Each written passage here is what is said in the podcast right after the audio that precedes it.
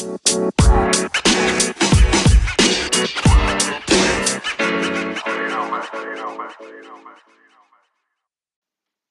all, and welcome to another episode of the Endless Spiral podcast. You're all very welcome. I am, as always, your host, Keith Russell.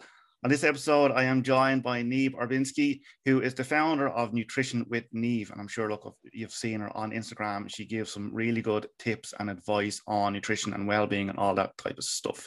Uh, Niamh has studied and worked directly in the nutrition and well-being space for over 10 years and she offers services like nutrition counseling, yoga classes, and workshop. Um, so Niamh, how are you? You're very welcome to come on the podcast today, and I'm delighted that you've been able to give up your time to do this because as was, we were having a chat beforehand, this is kind of very personal and very important uh, topic for me. So you're very welcome, and thanks very much for coming on. No problem. Thanks so much for having me. Niamh, so I was thinking maybe if you could explain maybe what nutrition counseling is because maybe some people aren't too familiar with exactly what that topic is. Yeah. Um, okay, so nutrition counseling is kind of a blend between a traditional nutrition consult and therapy. So we use a lot of counseling techniques in nutrition counseling rather than it being more descriptive. So if say you have an issue that might be related to, let's say, skin health or gut health, you might not need counseling through that. You might just need specific advice to get you through that issue, right? So those uh, that kind of approach with nutrition is really important. But when it comes to things like relationship with food, your behaviors around food, your attitudes around food, this is where the counseling comes in because there's a why underneath the what that we need to get to, and we get there through nutrition counseling. So it's not therapy, but it's not a traditional nutrition consult. It's kind of somewhere in the middle. Right. Okay. Where have you been all my life? God's sake. God's sake. Yeah. It's, it's taken me 20 years to find you. yeah. So, um, yeah, go ahead. Uh, yeah, so it's Eh, like I'm I'm doing psychotherapy at the moment. Um, I'm traditionally a nutritionist, but I went back to do psychotherapy a year ago, um, because as I started migrating from traditional nutrition practice into the nutritional counseling realm, I started to eh, reach out for different ways to improve my expertise when it came to counseling. And then when I started going to therapy myself, I started realizing this is where it needs to go. It's like the nutrition is the main focus, but it needs to be that therapeutic space. And it just naturally started to happen. So then I decided I'm going to need a little bit more skills in the area of psychotherapy and blend them together. And then when I started doing that, results for people just started changing. Wow, wow. So I had a look on your website. If I started listing all the qualifications you have, I'd be here till next week. They must have about 15 on that website. but yeah. did did you um do you feel uh, kind of what you do is kind of a niche or is there like do you find that there's loads of different people doing what you do or do you find so many people come to you saying well I, I can't find anyone else who kind of specializes in what you do yeah um yeah it, it's very niche um i started moving into this arena about God, about four years ago, I'd say I started moving more from traditional practice into this kind of counseling psychology realm. And there was nobody practicing from an intuitive eating approach when I started training back four years ago in Ireland. Um, so intuitive eating is the framework of what I work within. Um, and that's an evidence-based approach to nutrition that was developed in the States in the 1990s by two dietitians. Right. Um, and this is where this this term nutrition counseling was kind of bred from um so yeah it's still a very small um niche area in ireland right right and what percentage wise would you find with men and women as clients most of my clients are women yeah um i have had some men in the past but these kind of issues around food affect men too but I feel like men don't reach out because it's seen as a woman's issue. Mm. Yeah. And like if we look at eating disorder rates for men now internationally, we actually don't have a lot of data um, around it, but one in seven I think it is, men will develop some form of an eating disorder by the age of 40. Um, so this is not that men aren't struggling with these issues. It's just that they tend to not reach out before it gets to the stage where their health starts deteriorating. So, like, if we look at eating disorders on a spectrum, okay, so I don't actually work with active eating disorders. I tend to work with people after they've come through maybe inpatient services or right. maybe before the point of it developing into an eating disorder. So right. you've got intuitive eating on, on one end, and an intuitive eater, the best way to describe it is a baby. So we're all born intuitive eaters. We all have this skill within us, but we lose this over time as we pick up rules throughout our lives. So maybe we pick up rules in the family, and then we move into school, we pick up some more rules. And then we hit puberty, and our sexuality starts to develop. And now we have all of these body ideals that are projected to us from every corner. Um, this affects women more intensely than men, but it affects men too.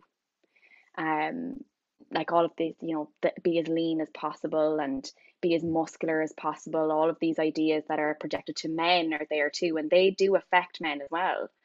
Um, and then that matures over lifetime. You know, you might hear a certain rule or that a certain food, I don't know, helps you look a certain way, and mm. it, it just snowballs. Um, so that can then lead into disordered eating, which is kind of my area of expertise.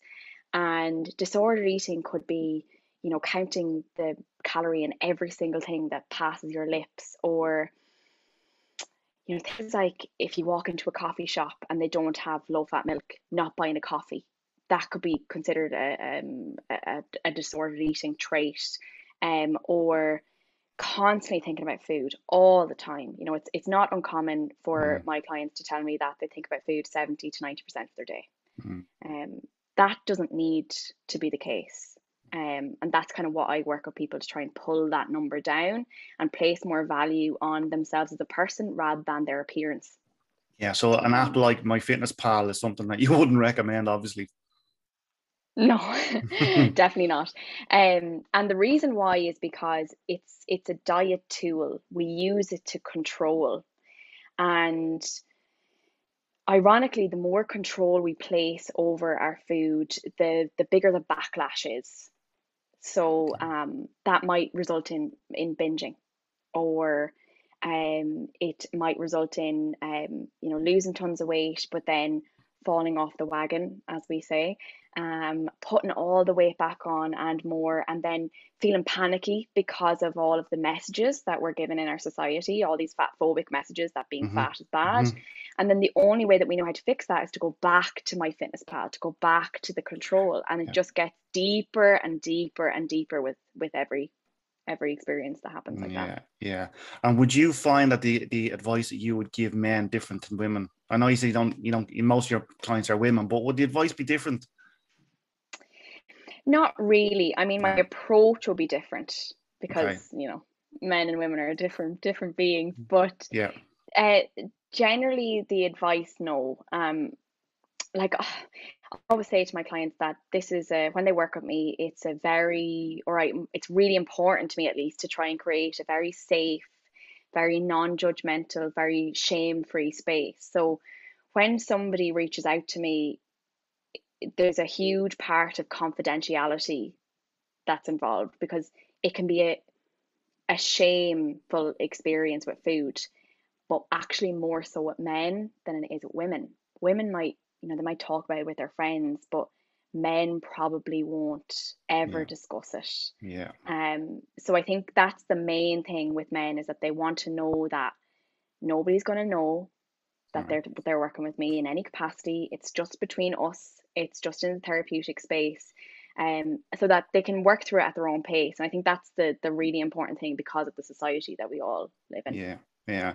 Well, I mean, as we were we were chatting beforehand, I mean, the whole reason why I'm doing this particular episode, and I know it's Men's Health Week and all, which is kind of what how I ended up doing that piece for Joe.ie. And as as we were saying, like I I I wrote my own blog then, and I did my own or I dedicated the last podcast to this particular episode. So anyone who isn't familiar with my story, I suppose I'll give a quick overview. And don't worry, we won't use this episode as like a therapy session for me. I'm just gonna give it, I'm just gonna give like a little overview, just to kind of the, the reason why we're doing this particular topic. So, kind of in my early teens, I started kind of going to the swimming pool to do you know life saving classes and, and, stuff like that. And as I kind of said in the, in the blog or the, as, and the podcast, I know some people might think, well, it might not affect. It's not really that you know that's not a big thing, but it was for me. And um, because of my particular body shape, and I was because you know your early teens, you're starting to develop, and you're starting to notice kind of you know women and or girls and all that type of stuff, and mm. that was just traumatizing for me. Um, you had to wear speedos, you couldn't wear shorts, you're in and out of the pool all the time. It was just absolutely demoralizing for me. I was absolutely miserable. And of course, like that kind of stemmed, or not maybe stemmed, but that kind of developed into into went from anxiety to depression. And then as I got older and even into my twenties, I stopped doing that. But the, the the it was kind of imprinted into me then anyway. And that's where the body dysmorphia came from. And like I just couldn't get into shape. And it was just an obsession with me trying to get a certain body shape that I wanted because I was so depressed with myself that nothing I could, nothing I could do, I, I was working for me. And my unhealthy relationship with food and exercise, which is what the blog's called, but that's exactly what it is. So I'm either, even to this day, I'm either all in or I'm all out. There's no middle ground with me. So at the moment, like right today, I'm two weeks into kind of a healthy diet. For anyone listening, I'm actually doing the finger thing for mm-hmm. quotation marks if you can't see that. Um, so I'm two weeks into that and I'm starting to work out again. I've started doing yoga. I've never done that before and I'm starting to kind of work out. But I can still feel it there that even last mm-hmm. night I sat down after doing a workout and I'm like, I want something. And it's just, it's just controls you. And the more you try and fight it, the more you're trying to think, right, what can I have that's not going to be too bad? And the days that I don't work out is worse. The days I do work out, I'm kind of thinking, well, I won't have anything because I don't want to ruin the the um the work I've done. Do you know what I mean? And it's just it's a spiral. Then it's like, as you said earlier on, there's, there there's always a relapse for me. So I'm either in great shape or I'm three stone overweight, and I'm in, and then I'm my my my head is gone. I'm mentally drained. I'm miserable. Yeah depression kicks in. Mm-hmm. And it's just something I've found that men just aren't talking about. As you said, mm-hmm. most of your clients are women. Mm-hmm. So that is kind of basically an overview. That wasn't really a short story, that's more the long version.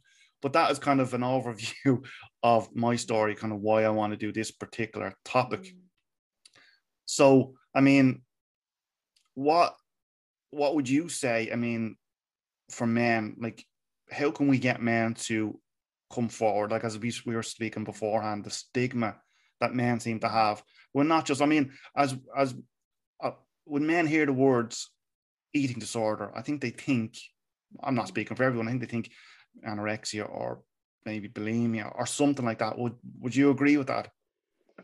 Yeah, absolutely. And can I just say, Keith, that this is not just you. Yeah. You are. There's nothing wrong with you that you're experiencing this. I see this every day of the week, multiple times a day, the same story that you just described there. And I'm sure there's people listening that resonate deeply with that, whether they are male or female. And there's a reason why I see client after client after client with the same story. Um, and that's as you described that that that all or nothing, that pressure to to look a certain way and to be a certain way and when we try to control it, it results in this backlash because it's human psychology. Like, think about uh, in the last few weeks uh, what Dublin City has been like. Okay, at the yeah. weekends, and now yeah. that the restaurants are starting to open, we've been restricted for six months since Christmas, let's say. And once we get that little bit of freedom, we go all out Okay, it's, it's the all or nothing approach. same thing happening here. And until that the threat of future restriction is removed, and by that I mean no more lockdowns, that is going to continue. So this is where our previous res- restrictive history and the threat of future restrictions results in this backlash of being like, feck it, I'm going to have all of the chocolate. I can't have two squares, I have to have 10, things like that. Um, and until we remove all of this restriction, that will continue to happen. So we need to get off this this binge restrict cycle. Um, back to your question about um, about men, I think um, that reaching out before it gets to the stage of an eating disorder is kind of the best plan of action. So that might be it might be listening to a podcast like this. It might be reading a blog post or reading a book. It doesn't have to mean moving straight into one-to-one nutrition counseling. Um, there's lots of other ways that you can start improving your relationship with food um, before going full welly, um, if that feels a little bit too scary for people.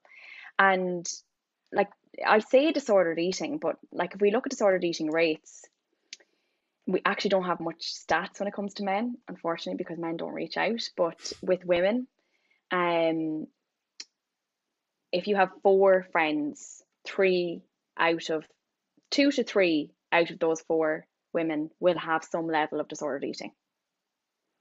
Now, I'm guessing that the rates are probably not as high in men, but they're probably, you know, close yeah. enough to that yeah. number. Mm-hmm. Um, because we all get the same messages.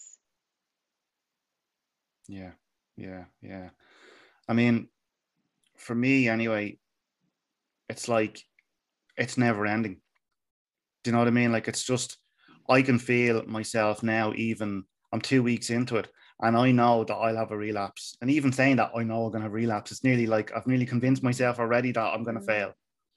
Mm-hmm. You know, and I know that's kind of everyone is different, but I I was just I have it written down in front of me here because I saw you on another video or another podcast that you were doing, and you mentioned something about genetics where 70 to 80 percent of mm. of people's weight are genetics. Mm. Um yeah, so that is yeah. that's crazy.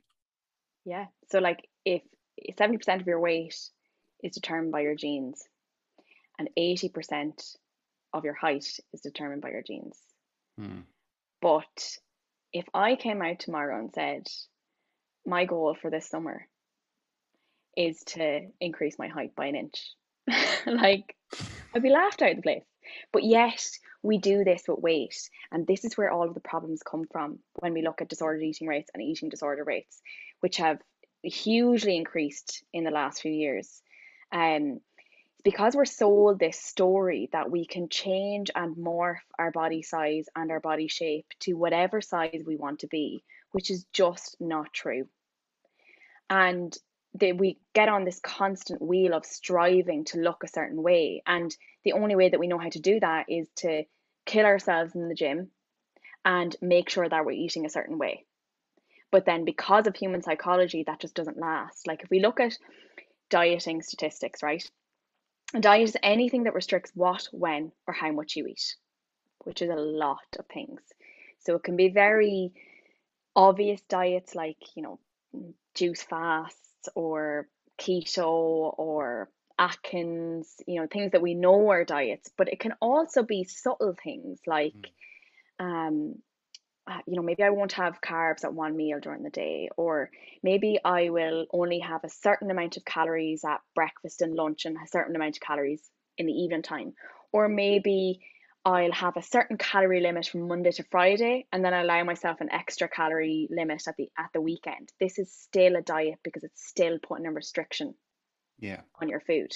Yeah. Um so about uh, 95% of diets result in weight gain, either partial weight gain of the weight that is lost mm. or all of the weight coming back and more within four years.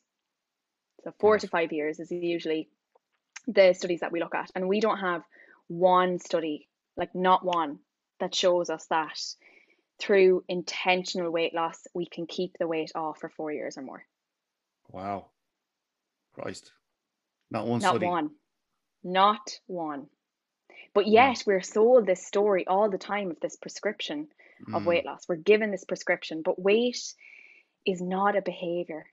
It's like putting the horse before the car before the horse. Yeah. Yeah. The, yeah. Thinking yeah. of it. Yeah. Yeah. yeah. um, so we should be looking at health promoting behaviors and looking at body acceptance and accepting your here and now body, and which is body image is a whole other piece of work that I do with my clients as well. Um, because it's really hard to reject the diet mentality, which is the first principle of intuitive eating, if we have this self loathing for our here and now body. So if we can try to uh, allow this sense of respect for our here and now body, it can help us to move away from all of the counting, all of the rules, and move towards a place of gentle and compassionate care towards food and towards our body. Okay, so are you are you saying that? I mean, it's just it's it's everything's in moderation. Is is is that what you mean, or am I am I going off the right um, off topic there? No, no, not at all. Um, yes, although sometimes everything in moderation can be seen as a rule too. so you're still it's still a restriction. Yeah, I get you. Yeah. Yeah, yeah. So everything in moderation is fine as long as that's flexible too. That statement also needs to be flexible. So I try and help people move from rigidity and restriction to flexibility and fluidity. Right. So most of the time I have vegetables at every meal. Most of the time I get movement into my daily life. Most of the time I eat well. Things like this, like it, putting this most of the time phrase in front of things helps us to be a little bit more flexible around food. Um, so I describe it, Keith, like you know, it, it's kind of complex work in itself because you're working through the mind, but mm-hmm. it's like if you move into a new home, okay, and one of the rooms needs to be completely renovated. And there's 10 layers of wallpaper on the wall. So each one of these layers of wallpaper um, is similar to like every rule that you've picked up over your lifetime of mm-hmm. how you should be and what you should eat. And what we do through um, nutrition counseling and through intuitive eating is to slowly peel back those layers one by one in a way that feels comfortable for that person that we're working with until we get that bare wall. Okay. Yeah. And then we fill in the cracks and we paint back over it. So going on just another diet or another plan is like not bothering to take down the layers of wallpaper and just putting a layer of paint on top of it. You know, it's eventually going to start peeling at the edges. It won't look that great. It's probably going to last you, you know, maybe what, a year, two. Yeah. Um, but it's not going to solve the problem. Whereas you remove the wallpaper, you fill in the cracks, and you've kind of fixed it. Yeah, yeah, yeah. That's really good. I like that. I like that. Very good. Um, we'll wrap this up fairly soon because I don't like the I don't like the um the podcast to go on for too long because I kind of like to kind of keep them nice and short for people to kind of li- listen to them on the go. Um, I'm just reading something like you have some phrases up on your website, and uh, there's one I really liked. I just have written down here. It's time you found well-being without the obsession. That's really really good because it's the obsession that, for me, anyway, it's the obsession that kills you. It's yeah. just not. It's not. It's not um sustainable. Yep. And it doesn't have to be that way. Yeah. I see it every day of the week and I see people like honestly believe they will never get rid of that voice in the head, that obsession. And um every single person that I've worked with comes through to the other side. It's just that mm. it, it requires a lot of trust in that process. It really doesn't have to be that way. I mean, that percentage that I mentioned about 70 to 90% mm. of your brain space being taken up thinking about food, mm. you can pull that right back down to you know somewhere around 30%, which is pretty average thinking about what am I going to have for dinner? Do I have food in the house? You know, just really basic yeah. thoughts that we need to have to survive. Yeah. Um but all of this obsession around food, it seems normal because we see it so much in our in our culture, but it's it doesn't have to be like that and um we can live a really full life and a healthy life without having that obsession. Yeah, yeah. And then another thing uh, just exactly ties into what you're saying is just something else I saw on your website was not falling apart if you don't get to the gym, which is something that I, I usually like. I get if, if I couldn't get to the gym, I'd get in such a bad mood because, or even get to do any workout, you'd be just be so stressed about it because you're kind of like, oh my god, it's another day. I just like I can't let this day go and because if I don't work out, I might feel that I'm going to start eating unhealthy. Because do you know, and it's just it's, you're just kind of caught mm-hmm. between a rock and a hard place. Mm-hmm. Yeah, it's that all or nothing mentality that's coming in, in Mm. and this is something I talk about all the time of trying to remove that all or nothing mentality and just apply this most of the time mentality. Yeah. You know. Yeah. our, our energy states are not the same. You know, some days Mm. we'll be super tired. We won't be able to get to the gym. That's okay. What else can I do for myself right now that would make me feel well? So it might be, it might be 10 minutes of a yoga stretch, Keith. You know, looking up a YouTube channel and just Mm. to to to move your body, to focus on movement and joy in movement rather than I have to get to the gym and I have to do an hour and I have to go balls Mm. to the wall and da da da da. It's all very militant and we just can't keep up with that because life will throw us things that Yeah. um mean that that just can't happen for us every day. Exactly, exactly. And I mean, like, uh, and for, like just for me anyway, like I've got one of these Apple Watch things, and like you've got the, you know, you're at, it's like a Fitbit. You know, you've got you're tracking your calories and you're tracking your workout. So you're you're doing your workout, thinking, well, I didn't do that yesterday, or I need to do this today. And if I don't get to the gym today, or if I don't do a workout today, you know, you know all this, and it's Yeah. just, it's I suppose it's just so much up in, as you said, it's up in your head. I mean, Mm. and what I've been trying to do now, especially with the yoga, like I said here before we came on, I've never done yoga in my life, and I've been Mm. doing two weeks or a week and a half of it now. But I'm kind of trying to train myself to work out for my mental health, not work out to lose weight. I'm not working out to Mhm. uh, to have a certain body shape. I'm ass- well, I'm not assuming, but I'm I'm kind of hoping that'll be a byproduct of it. But it's Mm. not my priority now. I'm I'm just Mm. trying to work out from my headspace and Mm. I'm just trying that because, as as I said earlier, for me it was always an obsession for the body dysmorphia. That was a, a way of me trying to fix it. I suppose is probably a simpler way of putting it. Yeah, I would en- encourage you, Keith, to try and tap into how movement makes you feel. So, do you feel more energized? Do you, does your mind feel clearer? Do you sleep better? Uh, You know, how is your mood afterwards? So when those thoughts about, I wonder how many calories I burnt today, and I wonder do I need to go harder today, or could I go harder tomorrow? Those thoughts will come. They've been there for years, but try to bring it back to how do I feel in my body during and after movement, and then let that guide you. Um, and think about you just I'm not going to ask you here in a podcast, but think about what would it be like for you to remove the Fitbit or to remove the Apple Watch and just explore that in your own mind. Yeah, yeah, yeah. Well, I actually did a workout um yesterday, and I didn't wear the watch purposely. I didn't wear it, and then I was in. I was stressed, not stressed, but I was a bit anxious afterwards because I was kind of like, I haven't tracked that workout. Have I burnt as many calories that I did the last time I did that workout? And, you know, and it's just Mhm. yeah, yeah, Mhm. yeah. So I would this this is and this remember I mentioned the control. Mm, We feel like the more control we place over it, then the more control we get, but actually the opposite happens. So just maybe remembering that when those anxious feelings come in that um putting more control makes the backlash greater as well because there Yeah. will be an opposite reaction to everything. Um, maybe we'll, we'll wrap this up, guys, because I've had my little therapy session, so we can go now. Um, um, well, uh, as I always do, we're kind of towards the end of the podcast. I always kind of let the guest have the final word. So, um, I've always, I've already read a little kind of uh, bit off your website, but do you have any words of advice or little words of wisdom that you kind of want to share with people? Um, I think based on what we were talking about is to try and tap into how food and movement makes you feel in your body.